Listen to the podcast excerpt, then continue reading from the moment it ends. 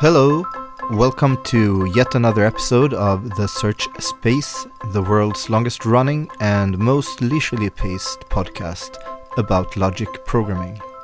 It's been almost two years since our last episode came out, but the podcast is still here, and I'm very thankful to those of you who sometimes give me shout-outs to let me know that you're still interested. There is no shortage of fascinating topics to cover in logic programming, and I have absolutely no intention of closing down the podcast. One such topic is Answer Set Programming, which we will be learning about in this episode, where I talk with Adam Smith. Adam is assistant professor at the University of California, Santa Cruz. He is also someone with deep and unusual experience of building non-trivial systems using the Answer Set Programming, or A S P paradigm. As Adam explains, A S P is a separate flavor of logic programming. Its syntax is uh, similar to Prolog, but the semantics and execution model are quite different. Despite the big differences, I would say the vision is still very similar, namely a type of programming that lets people express domain knowledge and problems in a natural yet precise form, and which encourages thinking in terms of relations and rules rather than commands or functions. Apart from A S P, Adam and I talk about related paradigms for constraint satisfaction or optimization, uh, the integration of symbolic reasoning with machine learning uh, or deep learning, and using rule-based systems in areas like game design. One really valuable aspect, I think, of the conversation is Adam's very hands-on descriptions of the kind of challenges he's run into when using A S P at scale and the various techniques and tricks he has learned along the way. As you will hear, he often challenges the simplistic understanding I have gained from just toying around with A S P on small examples. There are a fair amount of acronyms being bandied about in this episode, and although Adam explains them at various points, I would like now to quickly run through the most important ones, just to provide a bit of a map of the territory. If you want to go straight to the conversation, just skip ahead a couple of minutes. So, again, A S P, Answer Set Programming. The important part here, I think, is set. The idea is that programs don't have an input and an output, but rather they have an input and multiple outputs. Theoretically, this is grounded in the way A S P handles negations, but it also makes for a programming experience that Adam compares to sculpture, where a lot of the work consists in taking away, in subtracting or pruning solutions from the answer set. Okay, next one, K R, meaning knowledge representation. This is a central topic in classical A I, concerned with capturing knowledge in a form that is easy for both humans and computers to understand and which can be used for reasoning. S A T is a class of solvers for Boolean satisfaction problems, so problems with a form, for example, X and Y or X and not C, just to take an example. The job of the solver Um, is to assign values to the variables, x, y, and z in this case, so that the specified formulas turn out true. And that is the execution of the program. S M T means S A T modulo theories and adds to S A T other data types like integers, real numbers, lists, strings, with specialized techniques for handling each type. And finally, Datalog is an, uh, an important language in the logic programming family, which has been mentioned, I think, on the podcast before, and we will surely talk about it again in the future. Datalog is a database query language. You can think about it as a simplified version of Prolog or as a slightly more powerful sibling of S Q L.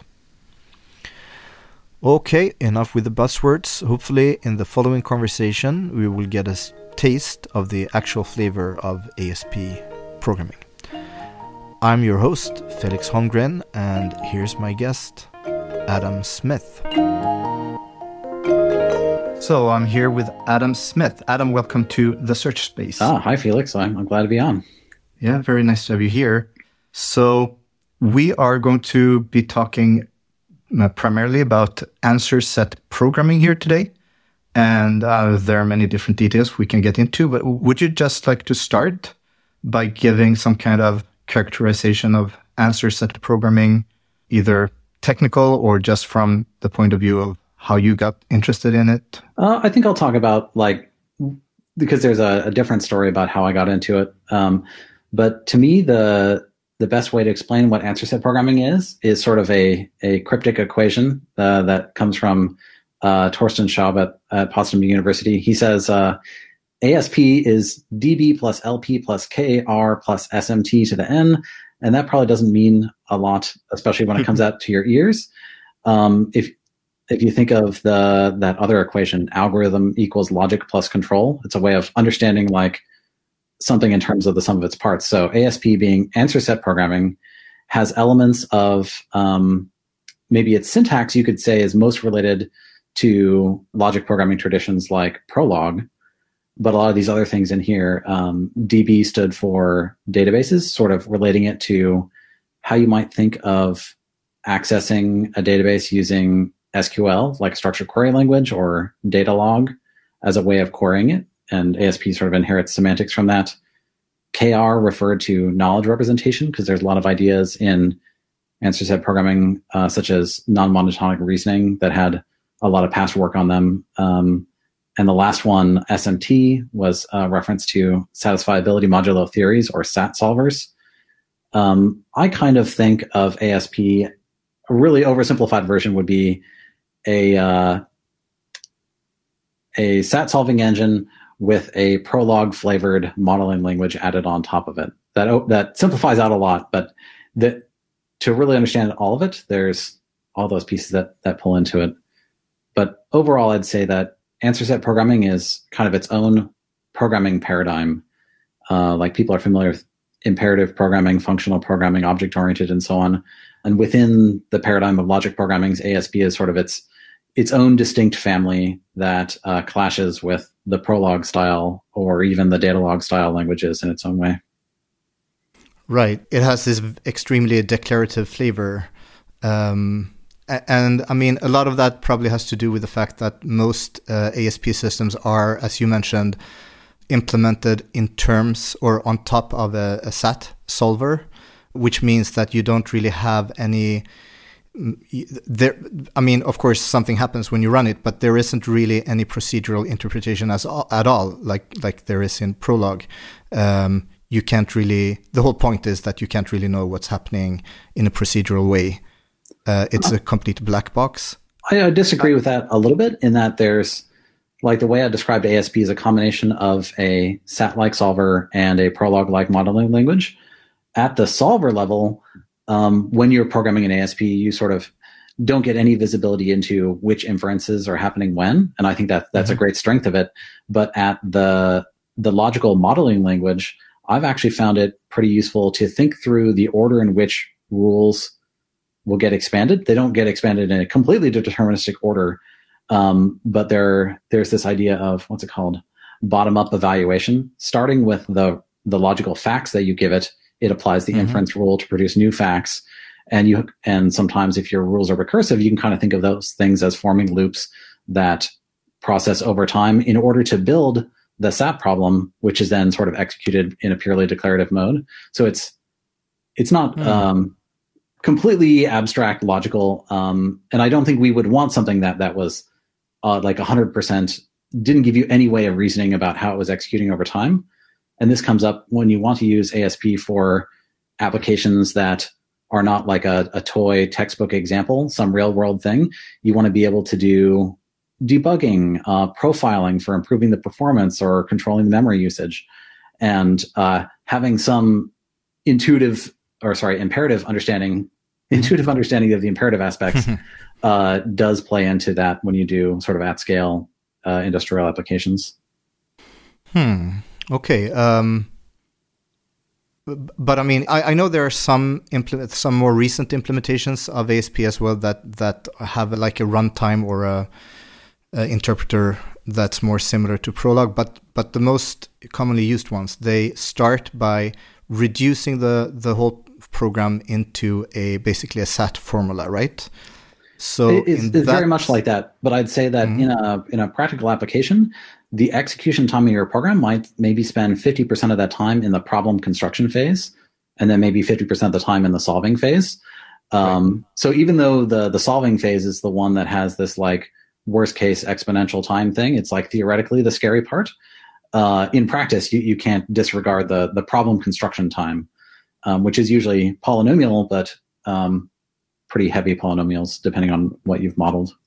Right. I mean, I've only toyed around with it, so I've never run into that problem. But I understand uh, that this happens in practice. That uh, during the, the grounding phase, that's what you're calling. Yeah, exactly. Thing? The the yeah. grounding phase, sort of reducing the first order logic modeling language to a bunch of propositions that the solver understands. Right, that you can run into really um, exponential explosion in execution time at that uh, stage. It's it's not so much that it's exponential explosion, but it might be that um, the problem you're modeling inherently involves uh, relations between not just all pairs, but maybe all triples of objects in your domain. So in something we might actually talk about a little bit later, um, mm-hmm. the this refraction game that I had made a puzzle generator for, uh, one of the mechanics in this game is that a laser could shoot out of one piece and hit another piece to transfer power to it, but that would only happen if there wasn't a third interposing piece that would block the laser. So this inherently involved reasoning about triples of puzzle pieces at a time. And if we maybe had twenty puzzle pieces, it would be twenty cubed interactions to consider. Um, so in that case, it wasn't an exponential blowup. It was just a cubic blowup. Um, but that became one of the limiting factors in how complex of a puzzle that we can model. Hmm. Okay, so maybe since we already mentioned S A T solvers several times, uh, although that's not the main topic here, that's something we haven't actually talked about on this podcast at all before. Would you like to just give a brief introduction to what those things are? Sure. Um, S A T solvers, S A T being short for uh, satisfiability or Boolean satisfiability. Um, people might think of it as C S P or constraint satisfaction problems defined over Boolean variables. Imagine uh, out in front of you a very large uh, number of switches that can either be on or off, and um, that defines your search space. So if you have sixty-four switches in front of you, you can express, you know, eighteen quintillion combinations. Um, and then in this metaphor of the switches, the constraints you put on those are a bit like uh, little circuits you add to those switches that have lights attached to them, and your goal is maybe to flip the switches uh, in a way that all the lights turn green. Um, and different instances of the problem are defined by different configurations of the wires attached to it. So you can easily set up absurdly large search spaces just, you know, with sixty-four switches or sixty-four Boolean variables. There's eighteen quintillion operations. Um, but if I had this in front of you, you might be able to do some reasoning through, oh, this wire is connected to this switch, so this one has to be off when this one is on. Uh, there can actually be a lot of intelligence used in the search process to very quickly get this thing into uh, a satisfying state where none of the constraints are violated. Maybe all the all the lights are green. Um, so it, uh, the solvers don't just try to flip switches and try to minimize the number of errors. They'll do some analysis of the constraints to reason through these very, very large spaces to hopefully, with f- relatively few steps, uh, get to an, an all-satisfied state. Right. Well, that was really nice. Um, and also, this is a very active area of research, right? Uh, both academically and industrially. And I think one of the points you have been making is that the fact that many A S P solvers are implemented over uh, by reducing them to a S A T problem means that uh, we get to benefit from all this progress that is kind of steadily being made in S A T solvers. Yeah, I might modify that to say that I think some of the earliest answer set programming systems really did work via reduction to S A T. And to my knowledge, the sort of current generation tools have their own dedicated solvers that are specific to answer set programming.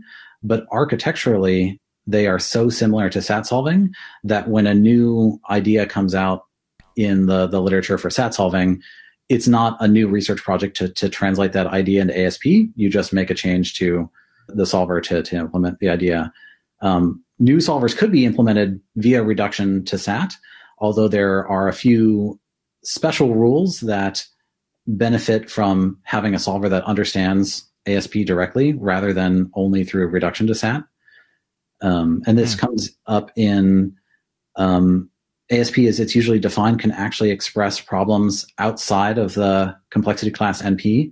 So you can write answer set problems that can't, or via the reduction approach, can't be solved without an exponential call number of calls to the internal S A T solver. But if you have uh, an A S P solver that that knows it's going to be used for, for A S P, it can sort of reason about that type of constraint internally. Mm-hmm. So it becomes feasible to reason about other classes or problems that couldn't uh, pr- run in practice on a S A T-based system. Uh, well, it's not that they couldn't run in practice, but you would have to add some loop to call the solver many, many times in a in the inner loop.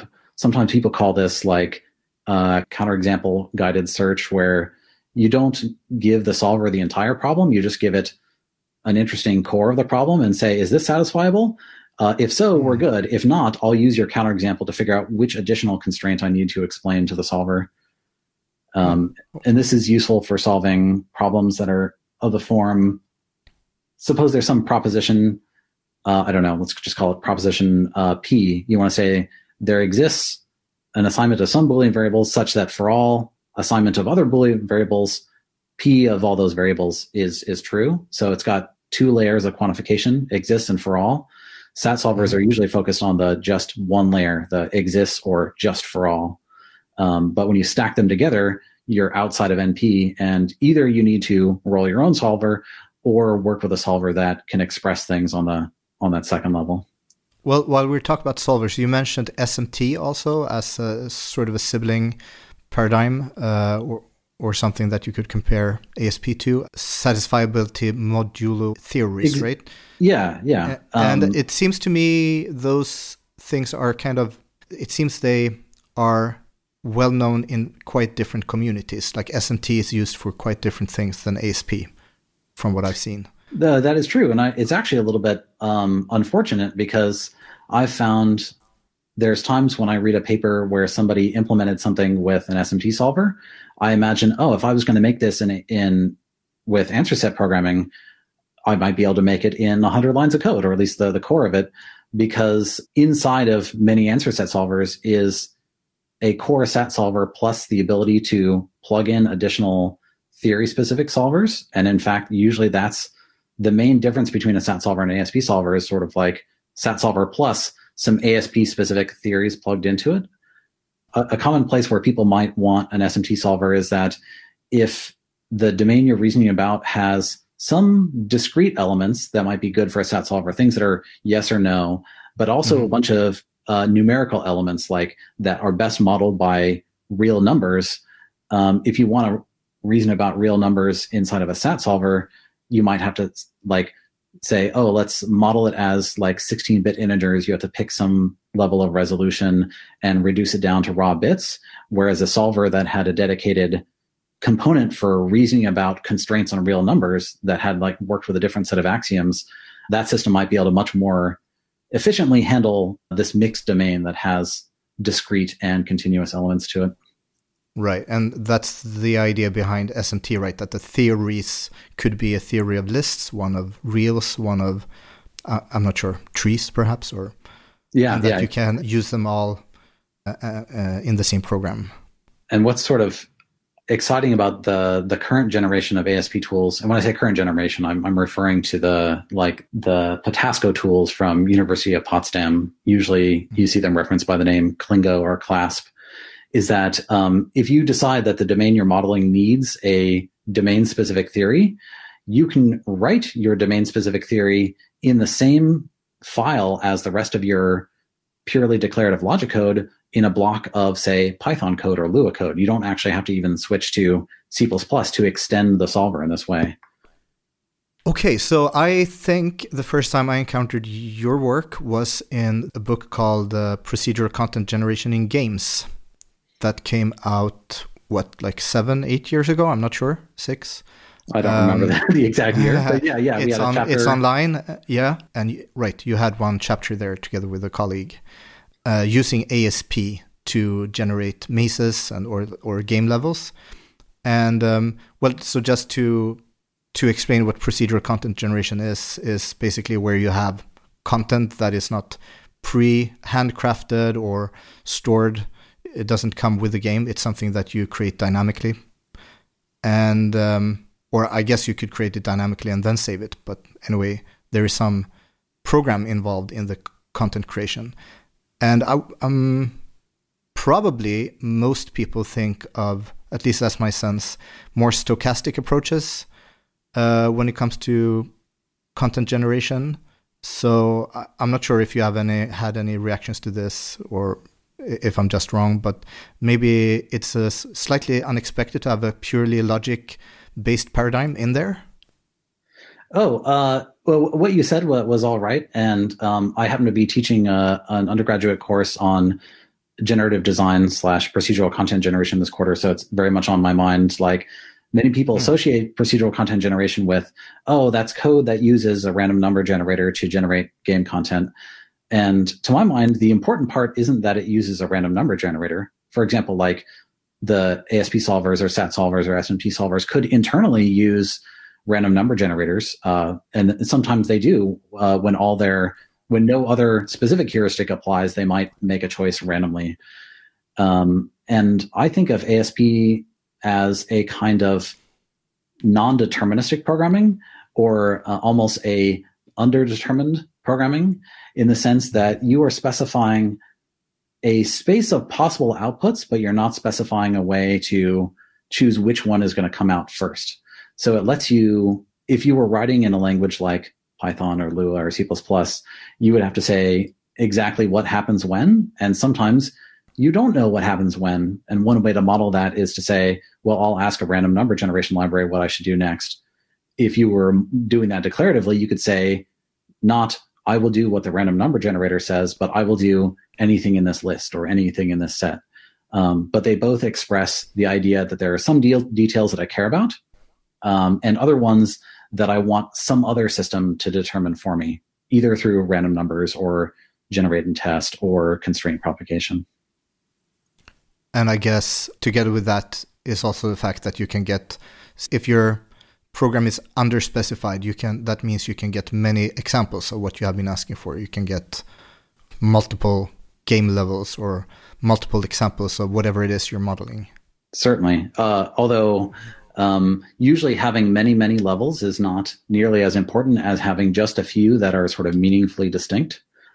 Um, mm. So there's this idea due to um, Kate Compton, who's done a lot of procedural content generation stuff, of the ten thousand bowls of oatmeal problem, in the sense of, suppose you are making some sort of program, whether it's expressed declaratively or imperatively, that generates bowls of oatmeal that have the grains of oatmeal at different orientations, at slightly different X Y Z positions.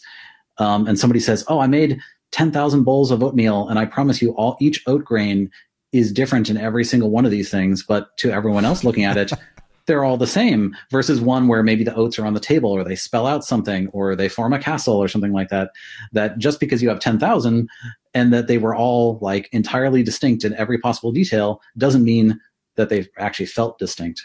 Um, so in that sense, going for, for quantity is not quite enough as sort of perceptual variation. And uh, we've come up across come across that in using A S P for content generation, in that when we're making, say, puzzles for an educational game, each player is only going to see a few levels.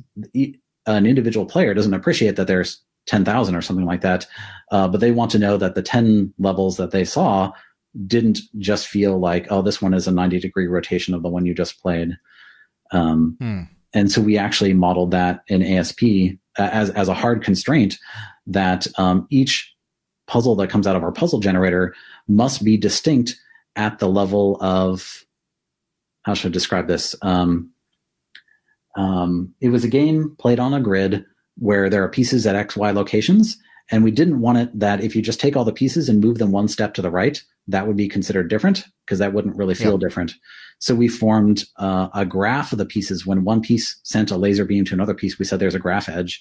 And we said that uh, different levels had to have different graphs, uh, which meant you could move and rotate the level all you wanted. But until you either broke an edge, added an edge, added a new piece that participated in the graph, it didn't count as a new uh, thing. So that was sort of us declaratively specifying what it meant to be perceptually different. Then we modeled yeah. perception as just sort of the graph view of it. Mm. So maybe here we come to your your term of, is it sculptural programming? Oh, yeah. That Chris uh, Martens mentioned here on the podcast. Yeah, I, I don't think uh, I have a precise term for it, but just the idea of when you're modeling uh, a three D object in sculpture, there are sort of two processes you can do. One is uh, subtractive, and you might think of the sculptor starting with a huge block of, of marble and chiseling out everything that, that is not part of their final composition. That would be purely subtractive uh, synthesis of, of a three D form.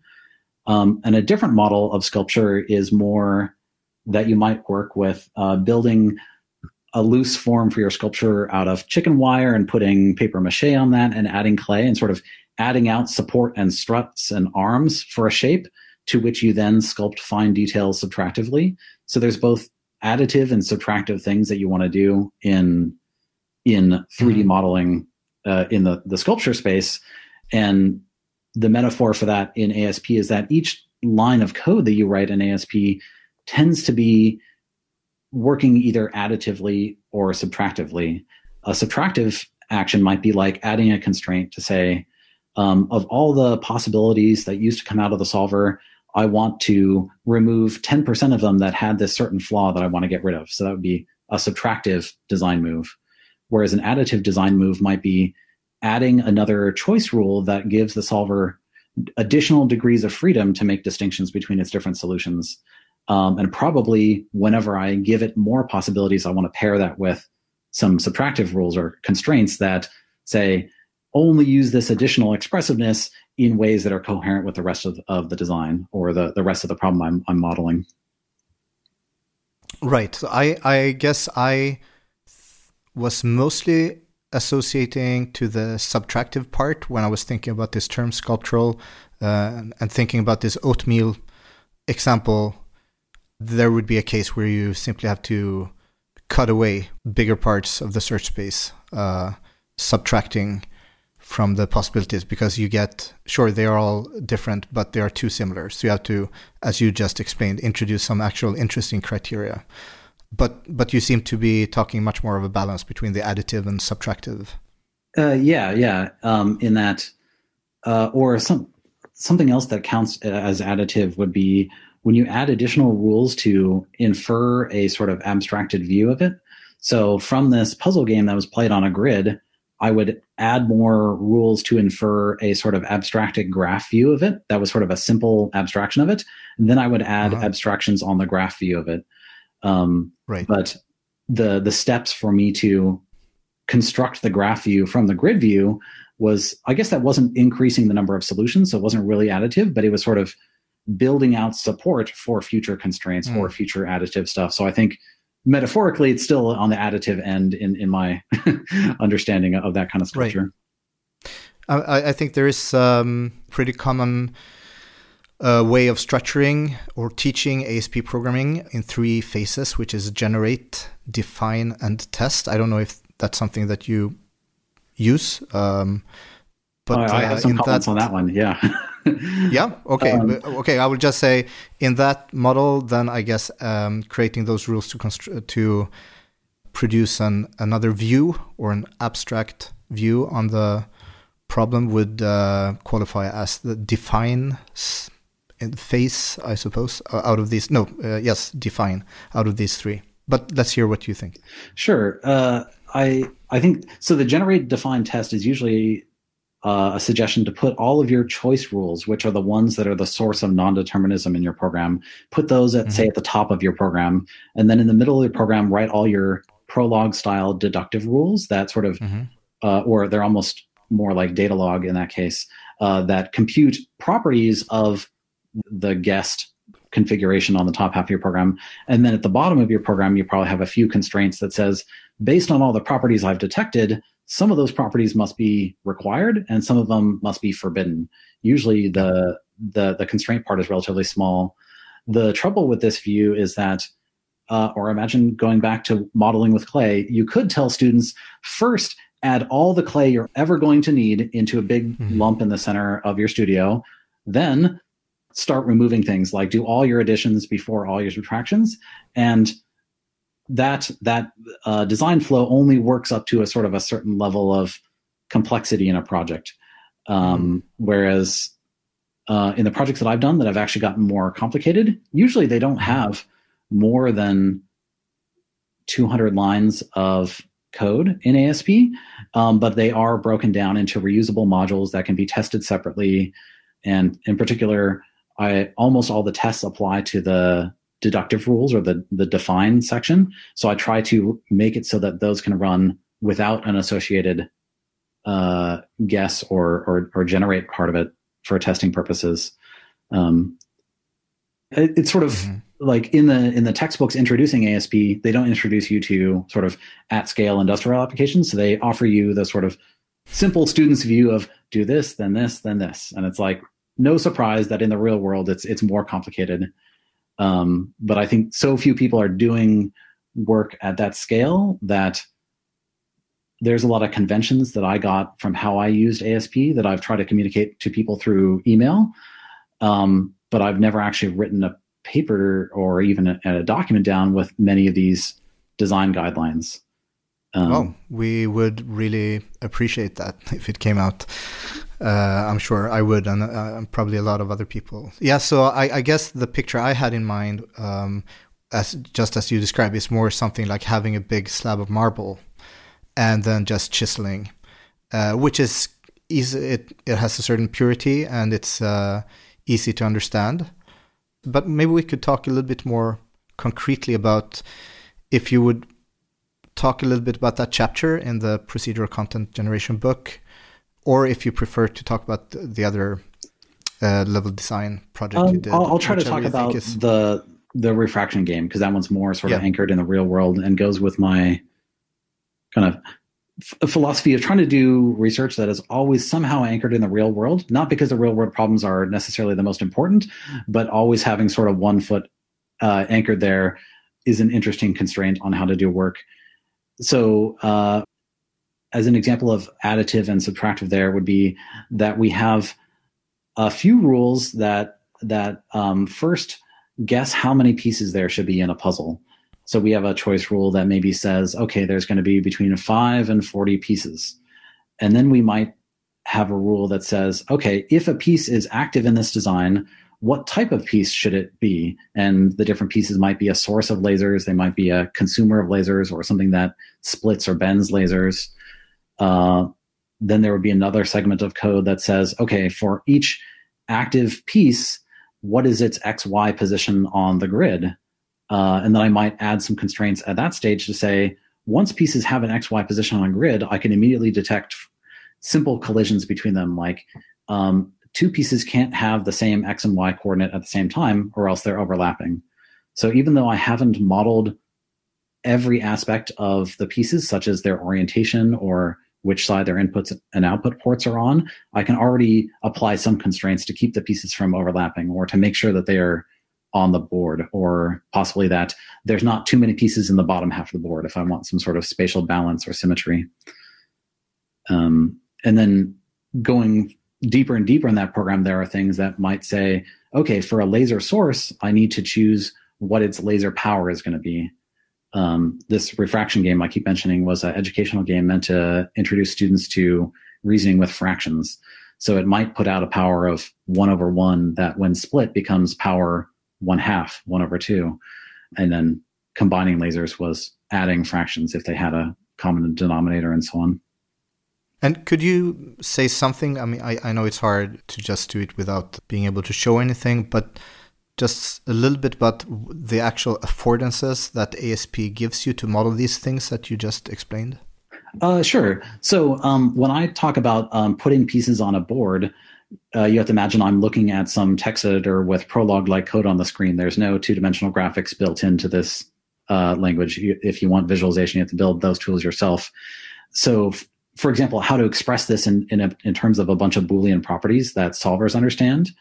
Um, when I say that, for example, there's between fifteen and twenty pieces, there'll be a mm-hmm. proposition that says there were five pieces, there were six, there were seven pieces. Each one of those is a true or false proposition in the the world that I'm modeling. Um, and then when I say each piece has an X and Y position, I um, really, you can think of that as a bunch of Boolean predicates, such as piece number five had a, say, eight-bit number representing its position, and bit three was either on or off. Um, so I can reason about the position of um, points in a very large space, if I represent these in, in binary, by sort of modeling whether each bit was on or off.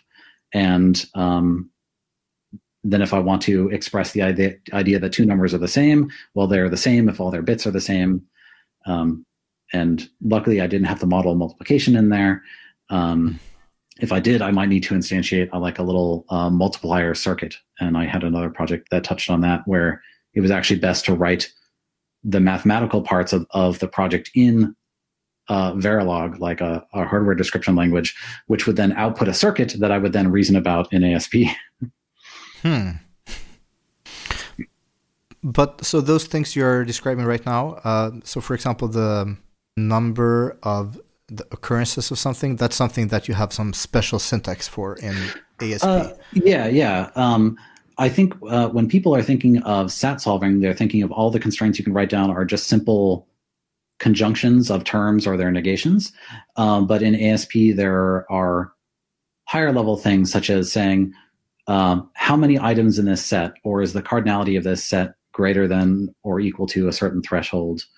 Um, right. So there, there is modeling of, in A S P, we, we just call them um, aggregates. And there's a couple different aggregation operations, such as like weighted sums uh, and counts, which I guess is a special case of weighted sum. My sense or my experience of A S P is that it's one thing that is nice. It's it's there are quite few number of constructs that you can use. It's quite easy to learn the basics, um, but it's also quite easy to express some of the most common things that you typically want to. For example, that there can never be uh, an instance of, you know, a certain combination of two bricks or whatever being in the same location. It's quite easy to express those kind of things.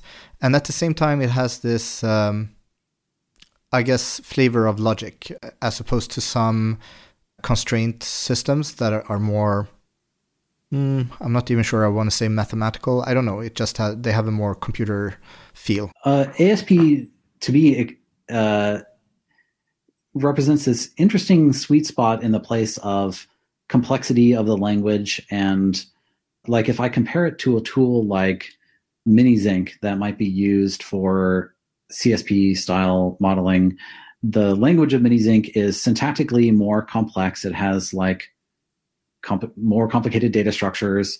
Uh, there's a very large library of global constraints that you have to read the documentations for. Uh, but some of those let you model the hardest part of your problem in one step if you've mm-hmm. fully familiarized yourself with the giant library of global constraints. Whereas on the other end, something like in SAT solving, that there's, you know, there's o- only two primitives. There's decision variables and conjunctive constraints, and and that's it. Um, and whereas A S P is a bit in between, that there there's a small number of constructs that you need to learn, um, with which you can model many other global constraints through a constraint decomposition approach. And there have been times when I know that something might most efficiently be solved by like a dedicated C S P solver, but I've decided to model it in A S P just because I knew I could be done with the project in the next ten minutes without consulting any other documentation, because I've mastered the relatively small set of primitives that, that A S P offers. And if I needed something outside of that, I'd actually have to do some like empirical profiling to figure out like what is what part of this thing is actually slow. And it might be that something needs to be pre-computed or something needs to be factored out as a domain-specific solver. And if either of those is the case, I don't need to leave A S P. Um, I can express a lot of pre-processing or in-processing type operations uh, in, say, Python if I need to, by slightly extending the core, uh, still inside of my my .lp file, um, just adding maybe twenty more lines of, of Python in there if needed. Okay, would you talk? Would you like to talk a little bit about Um... your more recent work, as I understand it, in using A S P for encoding design knowledge? Uh, yeah. Uh, well, there's, there's two aspects of it. The, the general idea of using A S P to model a design space. And the idea is like, uh, when people refer to procedural content generation, for example, for game content, they, they emphasize making a program that outputs the, the game content. They, their focus is on a program rather than modeling the space of acceptable content. So this paradigm of using A S P to model a design space, uh, with some collaborators at University of Washington, we modeled a design space of information visualizations. Think of line plots and scatter plots and bar charts and stuff like that.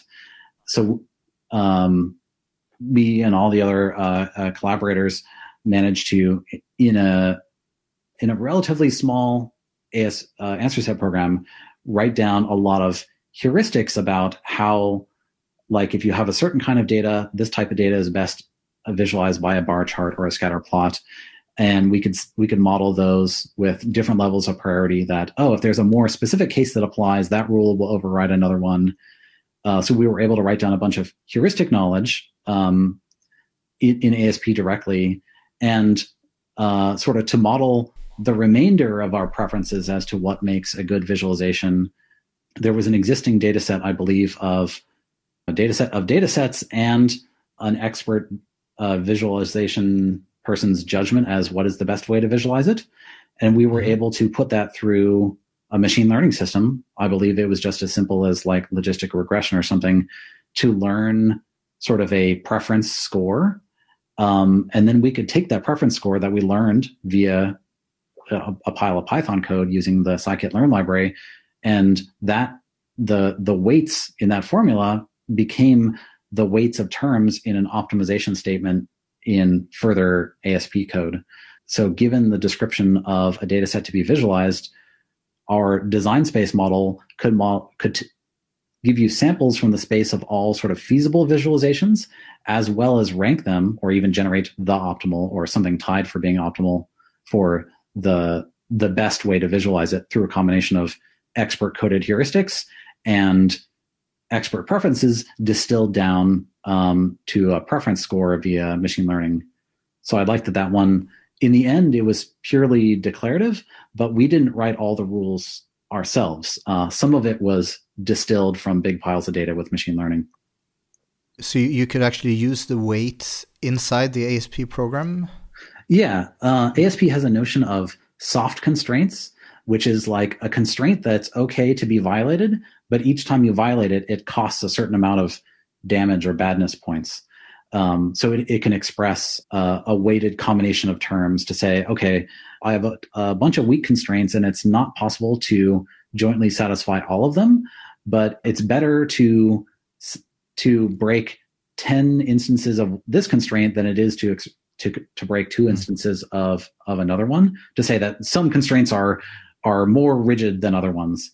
And the there's often a score associated with violating a given constraint. And we set it up so that those, those scores were directly associated with the terms outputted by the machine learning system. Hmm. So, so could you just give an example of what the actual input and output of the system is? Oh, in that case, the input to the system was a description of some data. For example, you'd say, okay, I have a, maybe I have a spreadsheet that has three columns, um, three columns and a hundred rows. And the first column was numbers ranging from zero to a thousand. The second column was a bunch of Boolean data, just true or false. And the third column was like discrete strings, uh, describing three different classes of whatever the data was describing. Uh, you can imagine something, maybe it's mod- modeling the last one hundred days of weather, and one of the columns is saying, what is the temperature? Another one is modeling, did it rain or not? Just Boolean. And the third one was, uh, I don't know what discrete property of the of, of the weather would be. Uh, maybe it could be a property of the society inside of it, like, was it a weekend or not? And does that affect right. how their behavior was? Um, so a description of the data set would go in, and the output or different solutions to this constraint problem would be descriptions of different data visualizations. So it might say, you should make a scatter plot where the x-axis came from the position dimension and the y-axis was the amount of that, that, that would actually be a, a horrible scatter plot. um, maybe for particular for this weather data, it would be best described as um, multiple one-dimensional scatter plots, one per um, whether it rained or not, or whatever the discrete element was. So they were descriptions of of data visualizations that could then be handed off to the data visualization engine to actually render those at the pixel level. So this sounds uh, to me a little bit like classical knowledge representation, which you mentioned at the outset as one of the, uh, in that large formula, one of the components mm-hmm. of to understand A S P. Like you you encoded some expert domain knowledge about visualization. In the end, of course, you generate something, you output something, but uh, the flavor is more of knowledge representation rather than procedural generation or something like that. Yeah. And uh, well, to think of that same project from a combinatorial search perspective, it's not that there were too many options for us to enumerate. Like the search spaces involved weren't astronomically large. Um, we really cared about A S P from a, can we write code that makes sense to us? Like maybe we could have made a, a, a program that was almost as efficient, that just had a, a, a for loop that looped over all possible visualizations and ran some sort of preference score on them. That would have been, maybe from the outside, the user couldn't tell whether it was implemented one way or the other one, but implementing it in the more declarative flavor made it easier from a debugging perspective to be like, what knowledge have we given the system? How do we add more? Um, or we can even do things such as, if our current model is wrong somehow, like if the expert chosen ideal way to visualize something was actually disallowed by our rules, um, we can actually have the solver solve for what is the smallest set of constraints to remove to make that output visible again. Uh, so in that sense, it's the solver is being enlisted to help us with knowledge engineering. Yeah. Okay. Could you describe how that last point, what kind of tweak do you need to do, or how do you need to run it to get that? Yeah. Um, uh, so we would take the um, existing answer set program, and then we would make an additive modeling change to say, for every one of our expert encoded rules, we're going to have a Boolean decision variable that says, should this rule be enforced or not? And then we will add constraints that, okay, we know what the input was, we know what the output be, and we want it to be satisfiable. But then you might have the problem of, oh, I know how to make it satisfiable, just disable all the rules, because then anything goes. Right. Uh, but then we also have to model, this is use case for weak constraints, that I want it to be that every rule is enforced, but there's a small penalty for removing some rules, or maybe some rules are more foundational than other ones. So it's yeah. more important that try try to find a, like, think of it as commenting out bits of your code. And mm-hmm. uh, some of your code, you're like, this is the core of it. Please don't touch this unless you really need to. Um, and it will figure out sort of which lines need to be commented out in via combinatorial uh, search, with some strong preferences there to say that um, I don't want you to just comment out all the code. I would like it to ideally be one line. And of the one line changes, I prefer it to be in this section of the code rather than that one. Hmm. So you bake that right into the to the program, that any rule can be disabled, but it has a, a big penalty, I suppose. Uh, yeah, or, or or rather, it's that I can't remember exactly which language we were modeling our expert knowledge in. It might or may not actually have been A S P. We might have been generating the answer set program from another representation. Uh-huh. It maybe it was X M L, JSON, or something that the rest of the system needed to understand. In a, in fact, in almost all of my kind of real world applications with A S P, some large chunk of the answer set program is generated on the fly, uh, just like converted from one form to another from some other data in the domain. Um, in that, in a sense that the, the answer set program is assembled from fragments that are just concatenated together in a different way. Uh, but are those fragments uh, in the A S P syntax or or in some, yeah, different? Uh, I'd say you, usually the rules, like the, the most important deductive rules and constraints, are usually written in A S P syntax, and they are uh, run through my unit testing framework that way. The part that's most often generated is just the raw facts describing a problem instance. Mm-hmm. But there have been times when I generated rules as well. And that was usually when I wanted to do some sort of um, uh, I guess it's a logic programming tradition, uh, making a meta interpreter um, that reasons over the rules, but reasons over the rules in a slightly different way. Right. Okay, so I just, oh, I'd like to mention here also, there is a library, a Python library called Clorm, C L O R M, that is sort of like a, similar to an object relational mapper for a database, for a relational database, but for the Potassco tools, so that you can define your problem instances with uh, Python objects. And yeah, yeah. Send them off. And it's a, I just think it's a, I experimented with it a little bit. I think it's a nice... Yeah, it, it makes uh, A S P a little bit more approachable. Uh, I'd so say, like, like I, I've experienced working with, with that type of ab- abstraction or the model where you write code that outputs A S P files and those are run on the command line, that usually I suggest for people who are trying to wrap their mind around this kind of, for most people, very unfamiliar programming paradigm, uh-huh. to not use those abstraction libraries, to sort of stay in pure A S P for as long as you can, and then pick up those tools when it's time to operationalize your your system to plug it into the rest of the real world. But I think writing things in, in pure A S P files and running them on the command line gives a different intuition about how things work and how long they take to execute. Um, that kind of gets hidden when you have the libraries do everything for you. In this case, I mean, you write all the rules in plain A S P. It's only for the facts mm-hmm. that you can use this wrapper. But but anyway, that, that sounds like sound advice.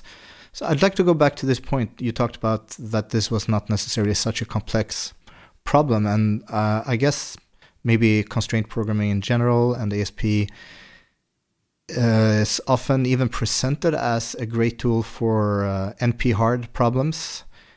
But I think it's really interesting to, regardless of the complexity of the problem, just the expressiveness of the language and um, I guess I would say modularity, not exactly the way that we think about modularity maybe as actual modules in other languages, but the fact that uh, rules and sets of rules can be quite independent of each other and composed in different ways. I would just like to hear more about that aspect of solving perhaps not such complex problems, but problems where, uh, like in a business context, you often have to change rules back and forth. Uh, people change their minds or new data or new understandings come in, which is where traditional rules engines uh, come into the picture. And it sounds to me like this project was something that maybe a few decades ago, a rules engine would have been the first choice. And here you have a, a different set of um, affordances. Yeah, uh, there is a sense in which it is, I mean, architecturally, internally, it's different than, than a rules engine, but it is a system in, primarily implemented by defining rules. Um, on the, the note of, of N P hard and so on, like in... Uh, I keep going back to the refraction example because this was a game played on a ten by ten grid. Even though maybe the gameplay could be defined on an n by n grid, realistically, we only ever wanted it to ever be done at ten by ten. So there was there was no sense in which this was a theoretically hard problem. It was, it was totally defined at a fixed scale. Um, however, at that scale, the kind of constraints we wanted to express about it involved kind of the flavor of constraints that that aren't in, in N P or that wouldn't easily be reduced to a, a S A T solver. Um, the concrete thing being, we would say, uh, okay, solver, please show me that there, uh, when you generate a level, that there ex- exists at least one solution to it. I want the puzzle to come with like a proof that it was solvable so that there's a chance the player can do it. So I want to say, uh, give me a puzzle such that there exists a solution. Uh, and further, for all alternative configurations of pieces, if that alternative configuration of pieces solves the puzzle, like if it's a valid different solution, it had better also practice some concept that I want the player to see. Um, so uh, this was where the most natural way to express our requirements came down to a exists for all property. Um, that would normally be something that you would have to have Uh, like a Q B F, that's a quanti- quantified Boolean formulas solver to express these problems that involve two levels of quantification. Um, and this also comes up if you want to model, say, a, a program synthesis problem where to say, um, I want to say there exists a program such that for all inputs, the output of the generated program on that input agrees with the specification. So there's lots of natural problem settings that their easiest way of stating them involves an exists for all thing. But if all you have is a SAT solver, one of those quantifiers must be pushed into code outside of the solver.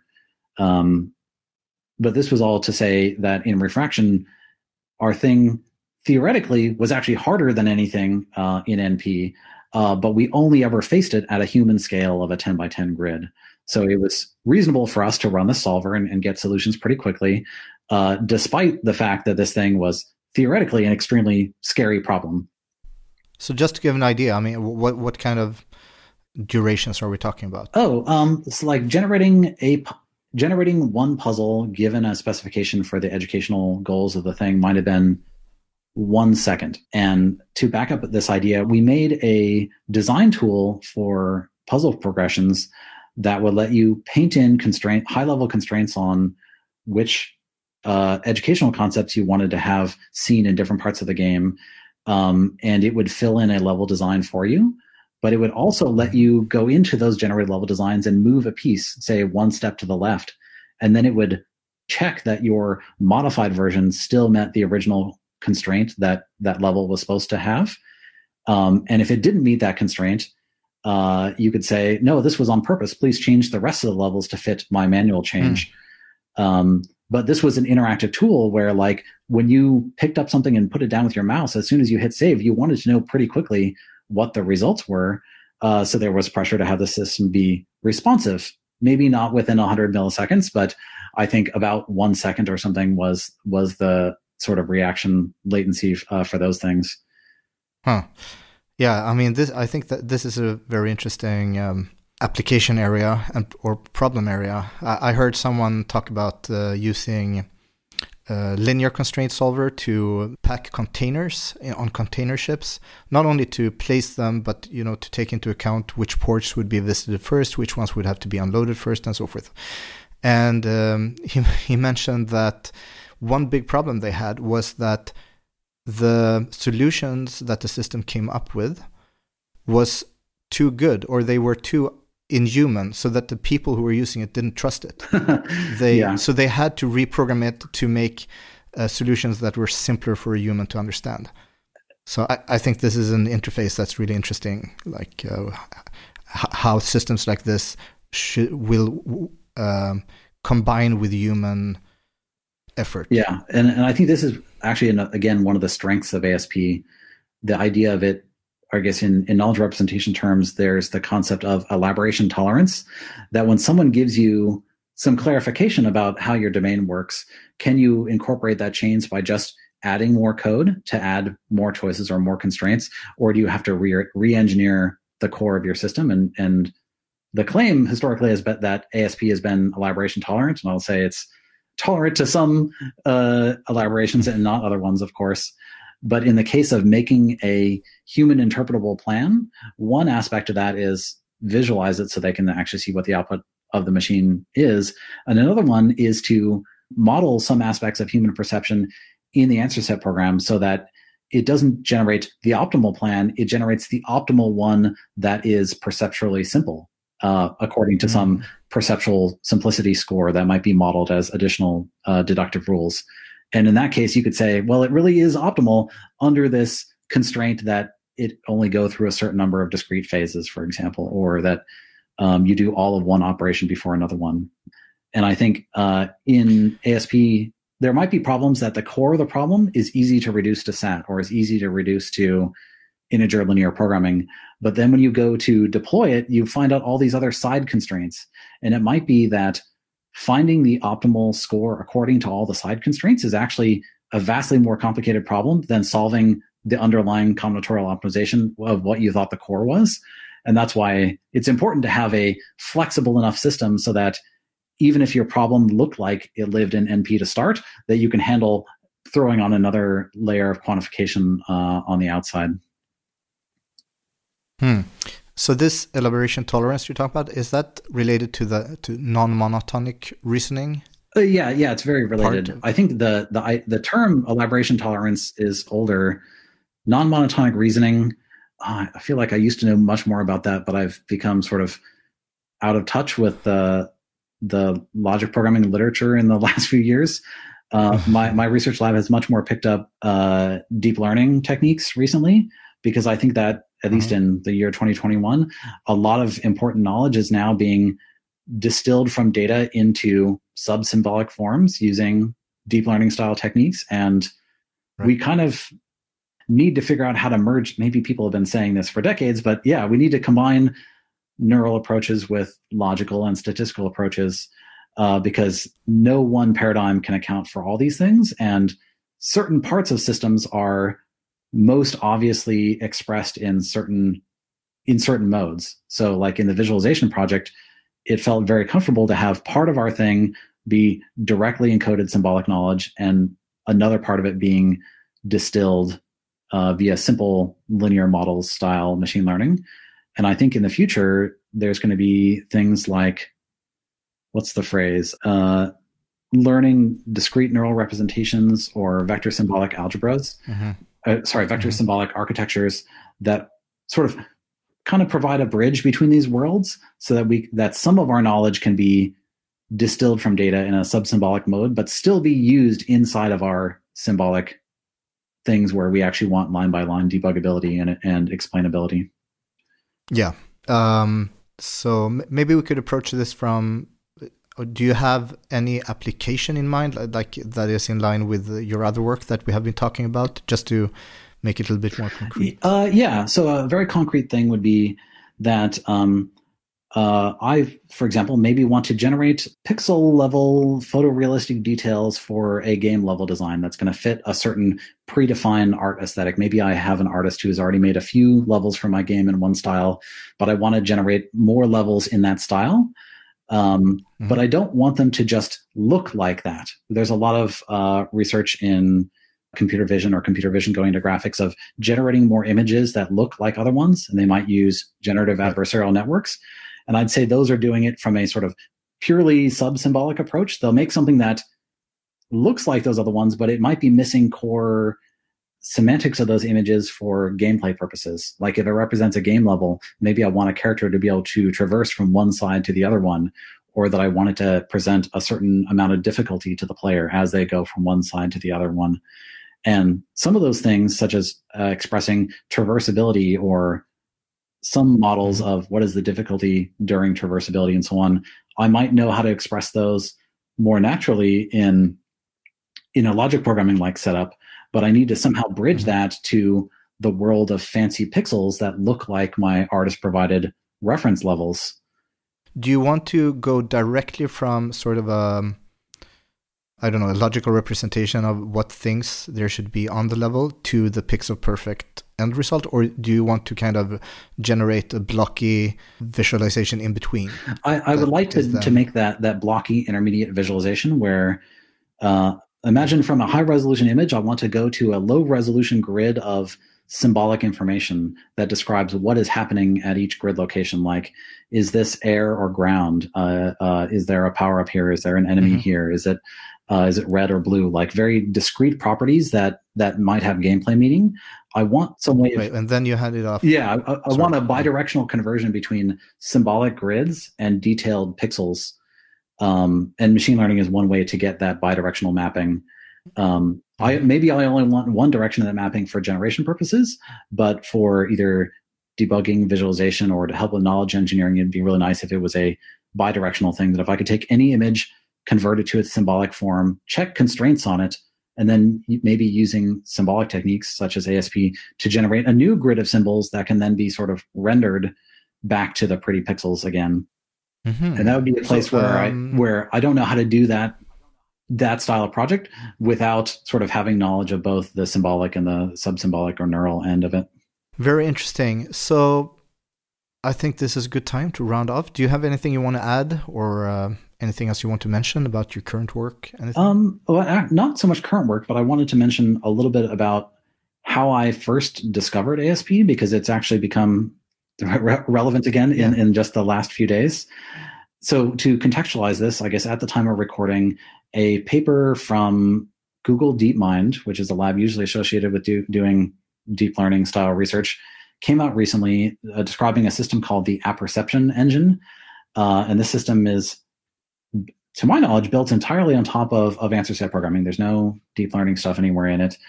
Um, and it's it's offered as a model of making sense of sequential sensory data in uh, logical symbolic terms.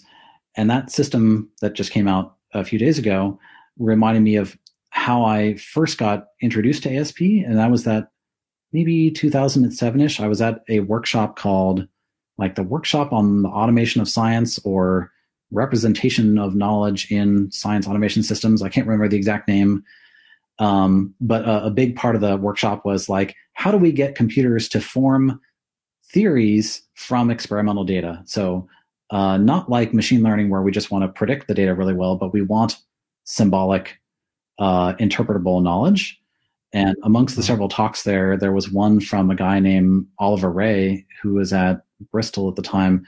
Um, and he was describing a system that implemented inductive logic programming, which was sort of learning symbolic rules from data.